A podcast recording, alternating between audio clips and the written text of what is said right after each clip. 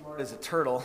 We have things that trap us, and we keep going back into those traps and being trapped. And so this series is all about applying God's truth to help us be free from these things that might trap us. And as we get going here, as always, a reminder about the gold insert. If you haven't taken that out yet, I'd really encourage you to do that and to follow along as we look at God's Word. As I mentioned last week, we started this series, and we really just kind of looked at the big idea or the main idea for the entire series. And if you weren't able to be here last week, probably the best thing you could do is to take about a half hour, maybe it's while you're washing dishes or running on a treadmill or something, and to just download that from our website and listen to it. It'll do a much better job of setting the tone for the series than what I can do right now. But in way of really short review, the main idea of the series is found in our first fill-in here. That our beliefs, and here not necessarily just about belief in God, your belief about anything, our beliefs influence our attitude, that is our feelings, and our behavior, that is our actions. So to apply this in real short order, the way you believe about your family affects and influences your feelings towards them, or him, or her, and your actions or your behavior towards him or her. The way you feel about your pastor, about me, influences your feelings about me, right? And your actions towards me. The way you or what you believe about money influences your attitude and behavior. Really, what you believe about anything, right? Influences your feelings towards it, your attitude, and also your behavior. It's just a principle. It's always true. And so the point is that if we believe lies about certain things or certain people, it'll trap us into feeling a way that we shouldn't have to or don't need to. Let me give you a non-spiritual example of this. Some of you know that I grew up for the first 12 years of my life in El Paso, Texas, and there winters were not like here, and so we got snow maybe once a year, and then they'd all call off school, and it'd all be melted by noon, and grade school kids would have a great day, right? What never would happen is that the rivers or ponds never froze over. So about 12 years old, we moved to the Midwest, and one of the very first outings at church for the youth was an ice skating event at a frozen lake that, you know, had an ice rink on it. And first of all, being born but raised in Texas for 12 years, knew it was a horrible event for me because I had no idea how to ice skate. You don't wear cowboy boots to ice skate, and I wore cowboy boots growing up a lot of times. And the other thing is that never having been on a frozen lake before, I'll tell you, and I know this is going to sound weird, I was nervous about it the whole night because there's water under here and it's really cold. And what happens, right? If I fall really hard, will the ice break? And if there's too many people on here, remember I'm 12, I'm from Texas, all right? Two negatives going against me. I'm dumb, right? I'm scared all night, nervous. I did not enjoy my time at all because I'm thinking this might not turn out all right. And as the night came to an end, it couldn't have happened fast enough. I was ready to take off my skates and get out of there. And as I was walking out, as the caretakers of the rink were cleaning things up off of the lake, I'm standing there watching and walking out, and they drive their truck out on the lake. And I'm like, wow, this lake holds a truck, all right? Why was I nervous all night? I wish that truck would have gone on there earlier because I could have enjoyed my evening a little bit more and broken free from this lie that I was believing, all right? This is what happens when we believe things that aren't true. It affects you. It affects a 12-year-old. It affects all of us.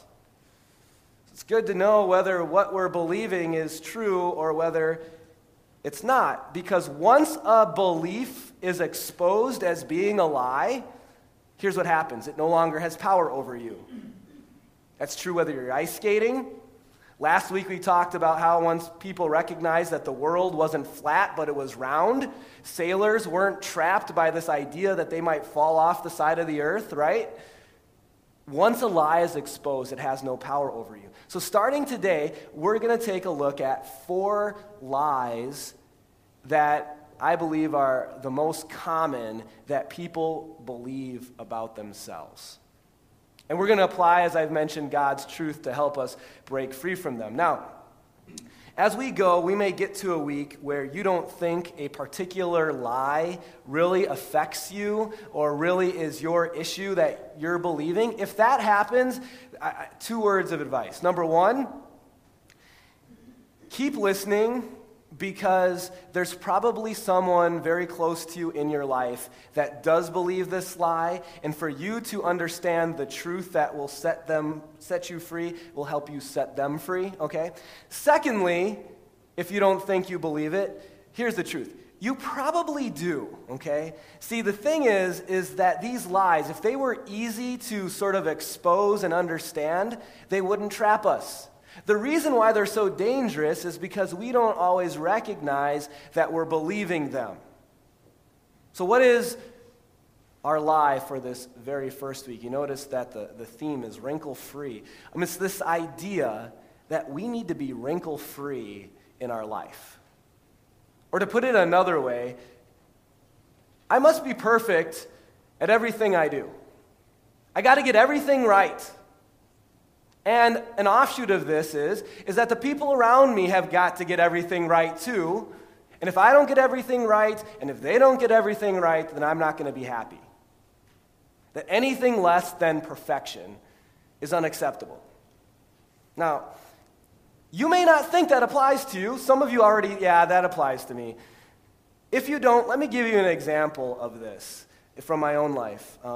One of the most challenging and, I would say, stressful things about the ministry for me is writing sermons. My goal every week, first and foremost, is that what I share with you is true to God's word and that Christ is at the center. That's my main goal.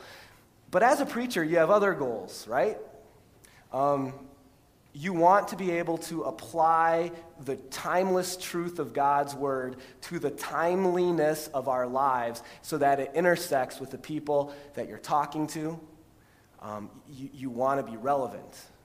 A goal of mine is that through God's use of me, that God's word is seen to be the inspiring word that it is. Another goal is that Jason stays awake the whole service. No, that we all stay awake. You know, that I'm interesting enough that people are engaged, okay?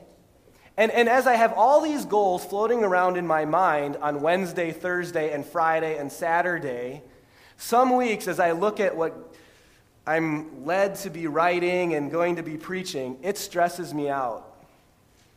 Because I'm not hitting what I feel is the perfect standard that I want for the message as it relates God's word to people's lives and to my life.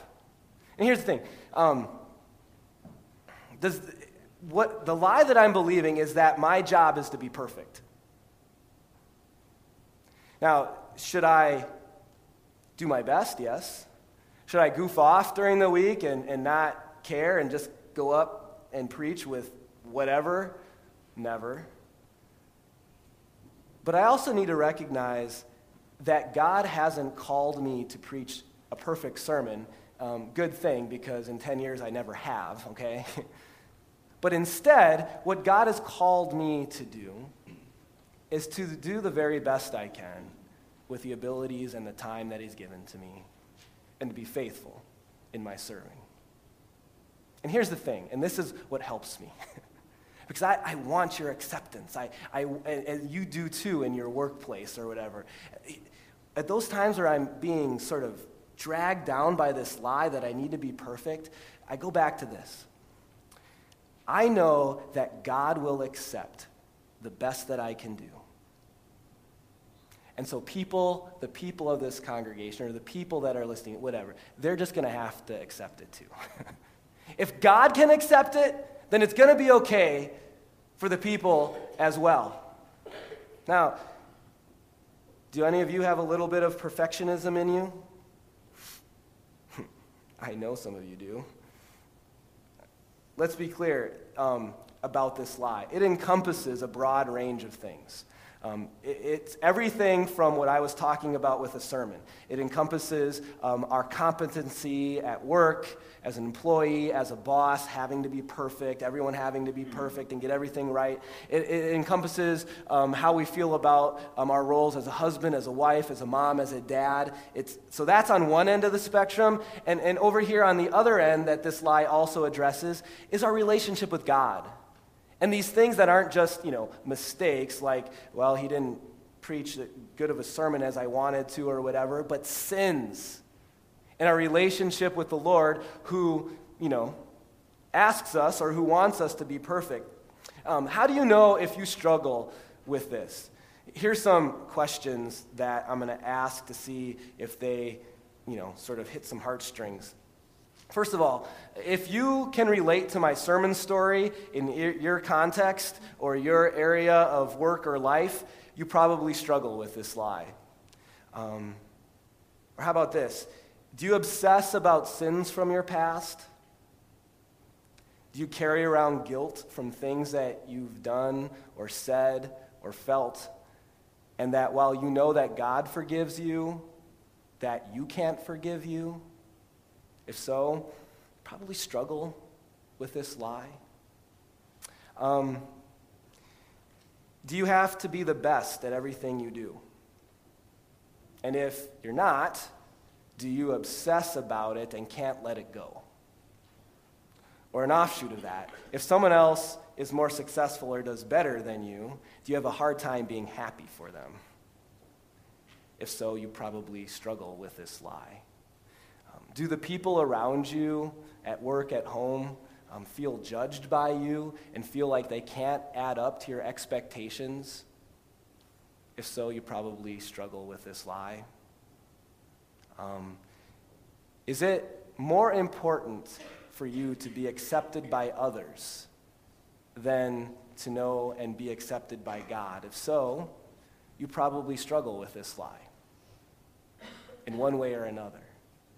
And the thing is because it is a lie, the thing is that it traps us, and in a way that we don't need to be trapped. How does this trap us, this lie that I and the people around me must be perfect in everything they do and I do? Well, one thing, it's really hard to have healthy relationships.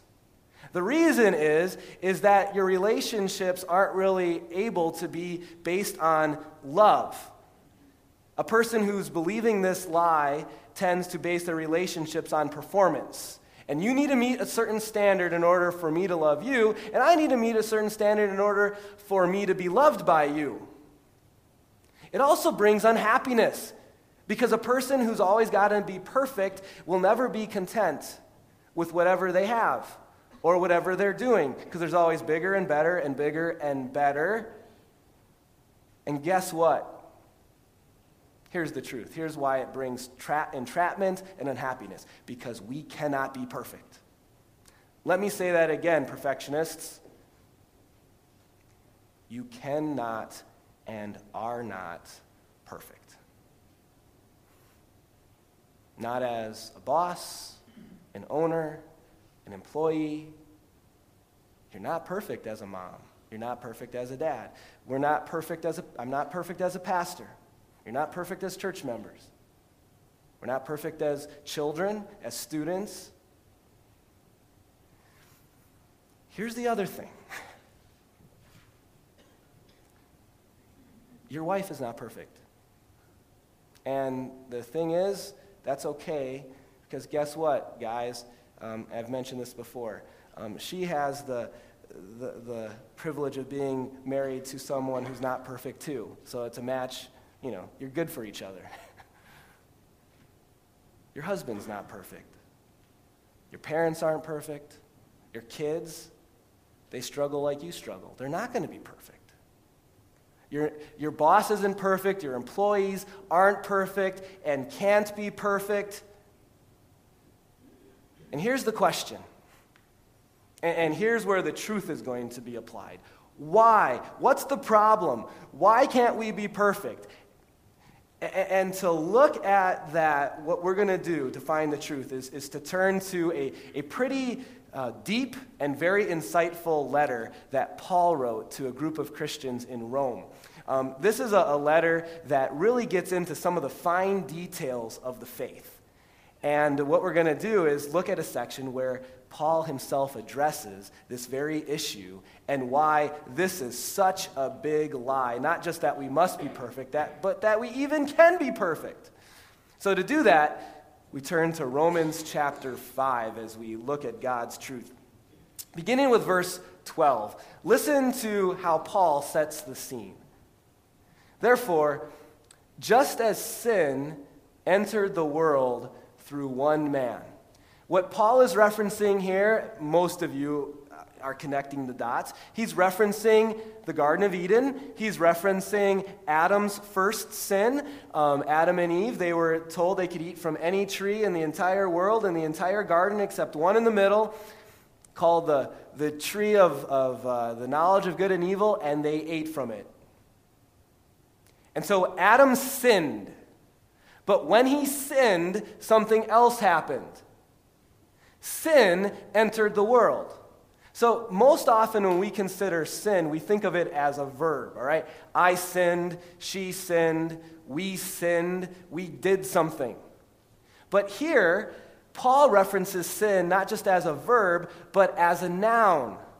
And what I mean by that is, as Adam sinned, sin, noun, subject, object, came into the world. And it infected things. It changed things. How did it change things? Well, death came through that sin. To who? Death came to everyone. All men, all people, because all sinned. Guess what happened? When Adam sinned, verb, sin, noun, came into the world, and from that point forward, all people have sinned. Adam sinned, we're all sinners. Adam sinned, we're all conceived and born in sin. Sometimes we call this our sinful nature. Sometimes we call this original sin. Maybe you've heard those terms before. But we were born, maybe wrinkle-free on the outside, and the wrinkles come as you get older, right? But in our souls and in our hearts, and at our very core, we are not born wrinkle-free. We are born naturally as sinners. Now, your first reaction to this, and some of you already have heard this before, this idea of original sin, if you're honest with your heart and if you've thought it through, your first reaction is, that's not fair, right? That's not fair. One person sins, we all are born sinful, we're all infected with sin. Well, here's the thing. It may not seem fair, and we're going to get back to that in a second, but it doesn't mean that it's not true.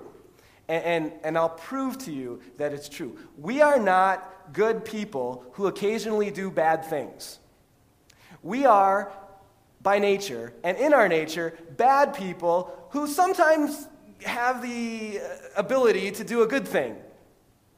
You see, if we were good people by nature, we could stop sinning, right? If we were good people by nature, counseling would be easy, right? You go to your counselor, you sit there, tell him all the things that you've sinned to contribute to the issues that you have. He'd write down all of his notes. He'd look up, close his notes, have two words for you, very insightful. Stop that.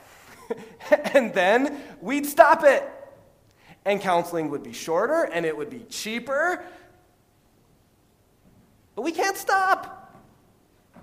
Most of the things sinfully that you're struggling with right now, maybe it's getting yourself too busy. Maybe it's lack of priority, which contributes to that being too busy. Maybe it's not taking care of what God has given you. Maybe it's a feeling. Maybe it's an attitude that you're struggling with. All those things, you don't need me to tell you that it's not right or that needs to change. Most of the time, you already know it. So stop it. Amen. Let's go. It's not that easy, is it? In fact, it's easier to train our dogs, their behavior, than sometimes, or most of the time, it is for us to change our behavior. Why? Because we're not good people at our core, naturally. We're born sinful, with a propensity to sin, and as enemies to God.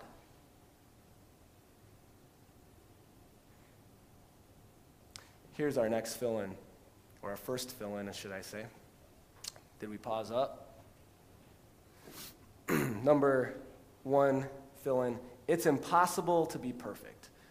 Because of that sinful nature, it's impossible to be perfect. If you're still not sure about this, think about your children, or when you were a child. I guarantee you that you never had to do this as a parent. All right, Johnny, come on over. Today, I'm going to teach you how to hit your little sister, all right? Here's what you do, and yet they do it. Or you never had to say, hey, Susie, come on over. I'm going to teach you how to sass your mom. In fact, here are some phrases you can use. And yet, what happens?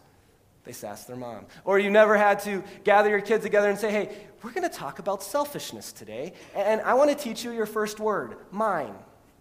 And yet their first word sometimes is mine, and we all struggle with selfishness. How does that happen? I know.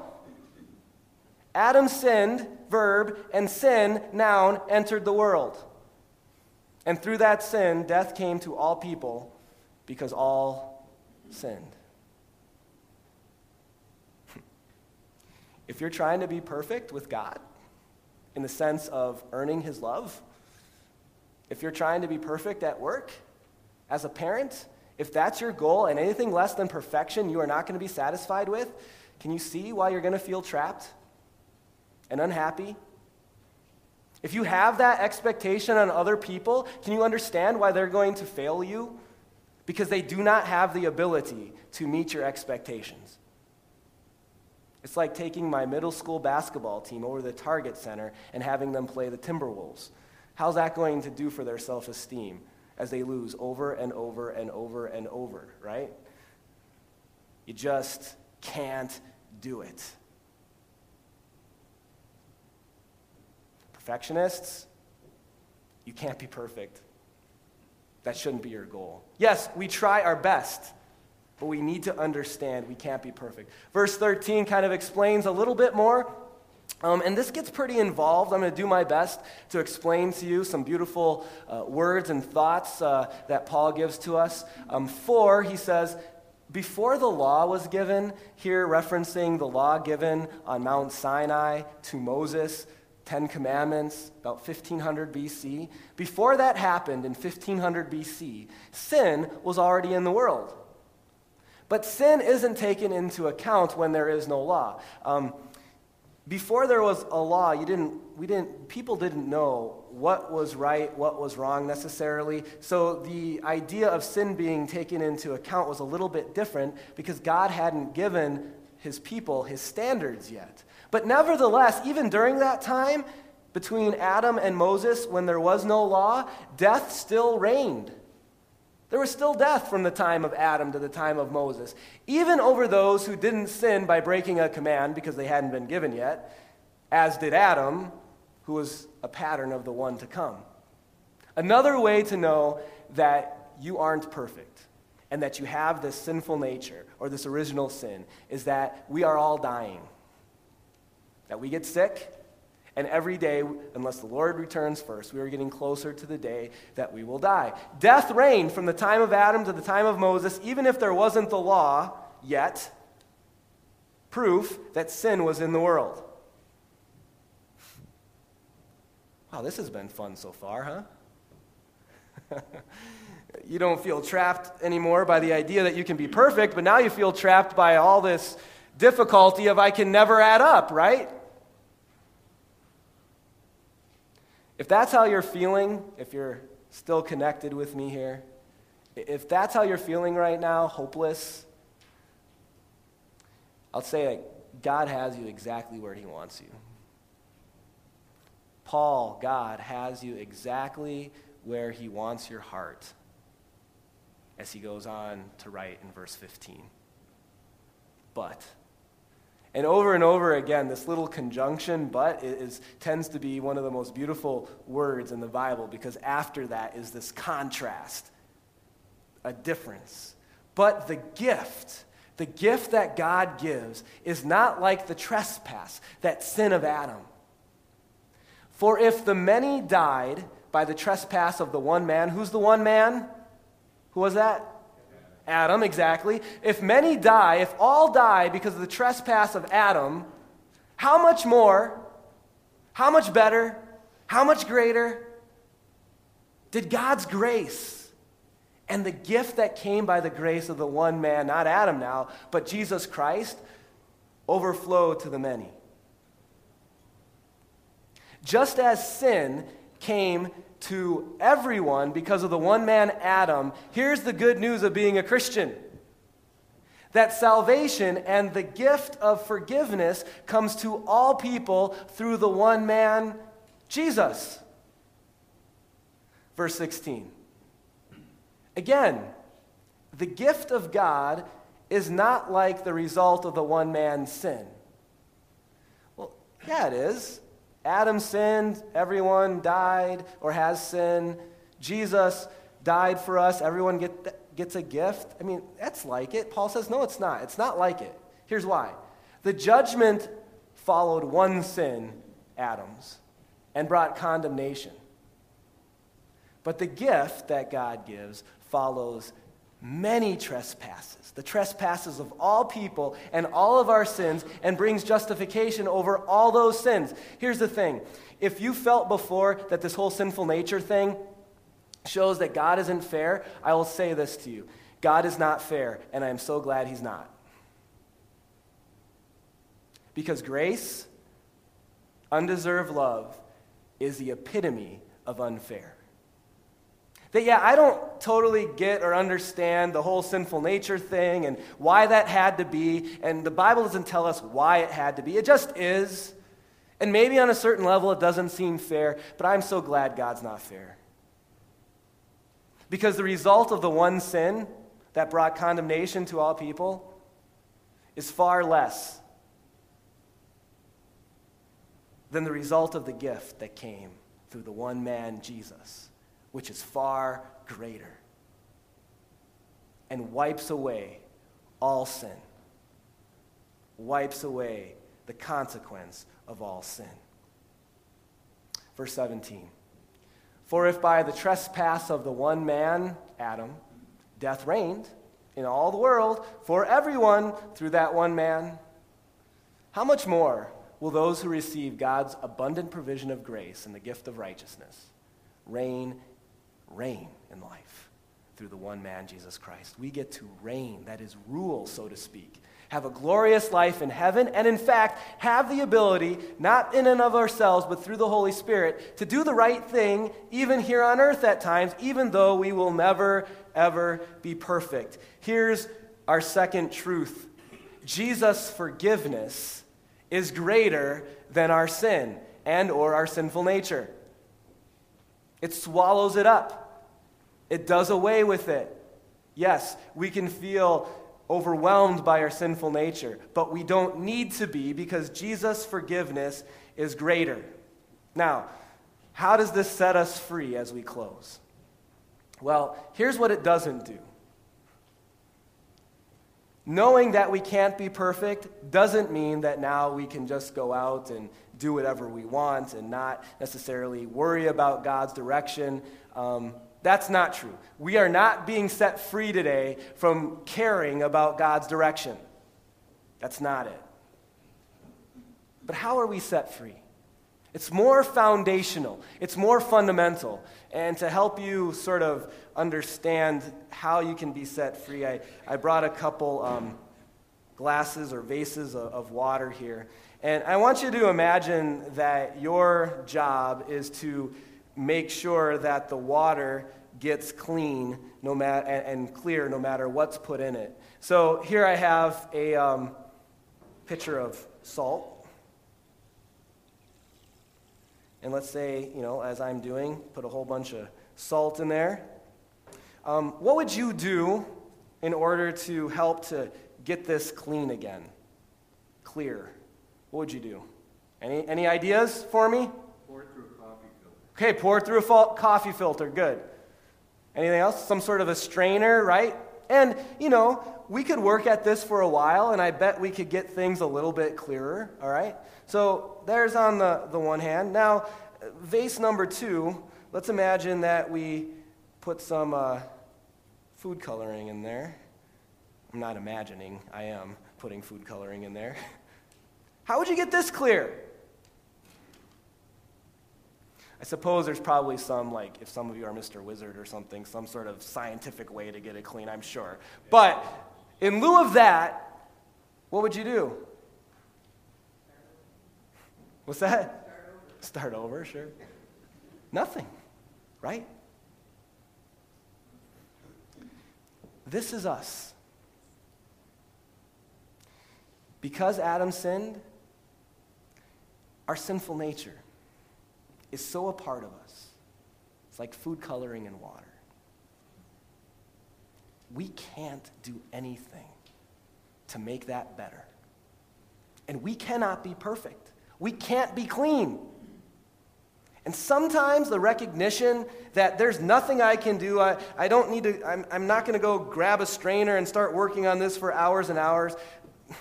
The recognition that I just can't do anything brings a little bit of peace, especially when you add to that the fact you know that God, through Jesus, has taken it away. That because the sinful nature and the ability to be perfect is so impossible, like food coloring in water, recognizing that truth, I'm set free from trying to get myself clear, perfect, clean. But instead, I turn to Jesus, who, to take Tracy's words, kind of started over. He died for us, and he washes us and gets us clean.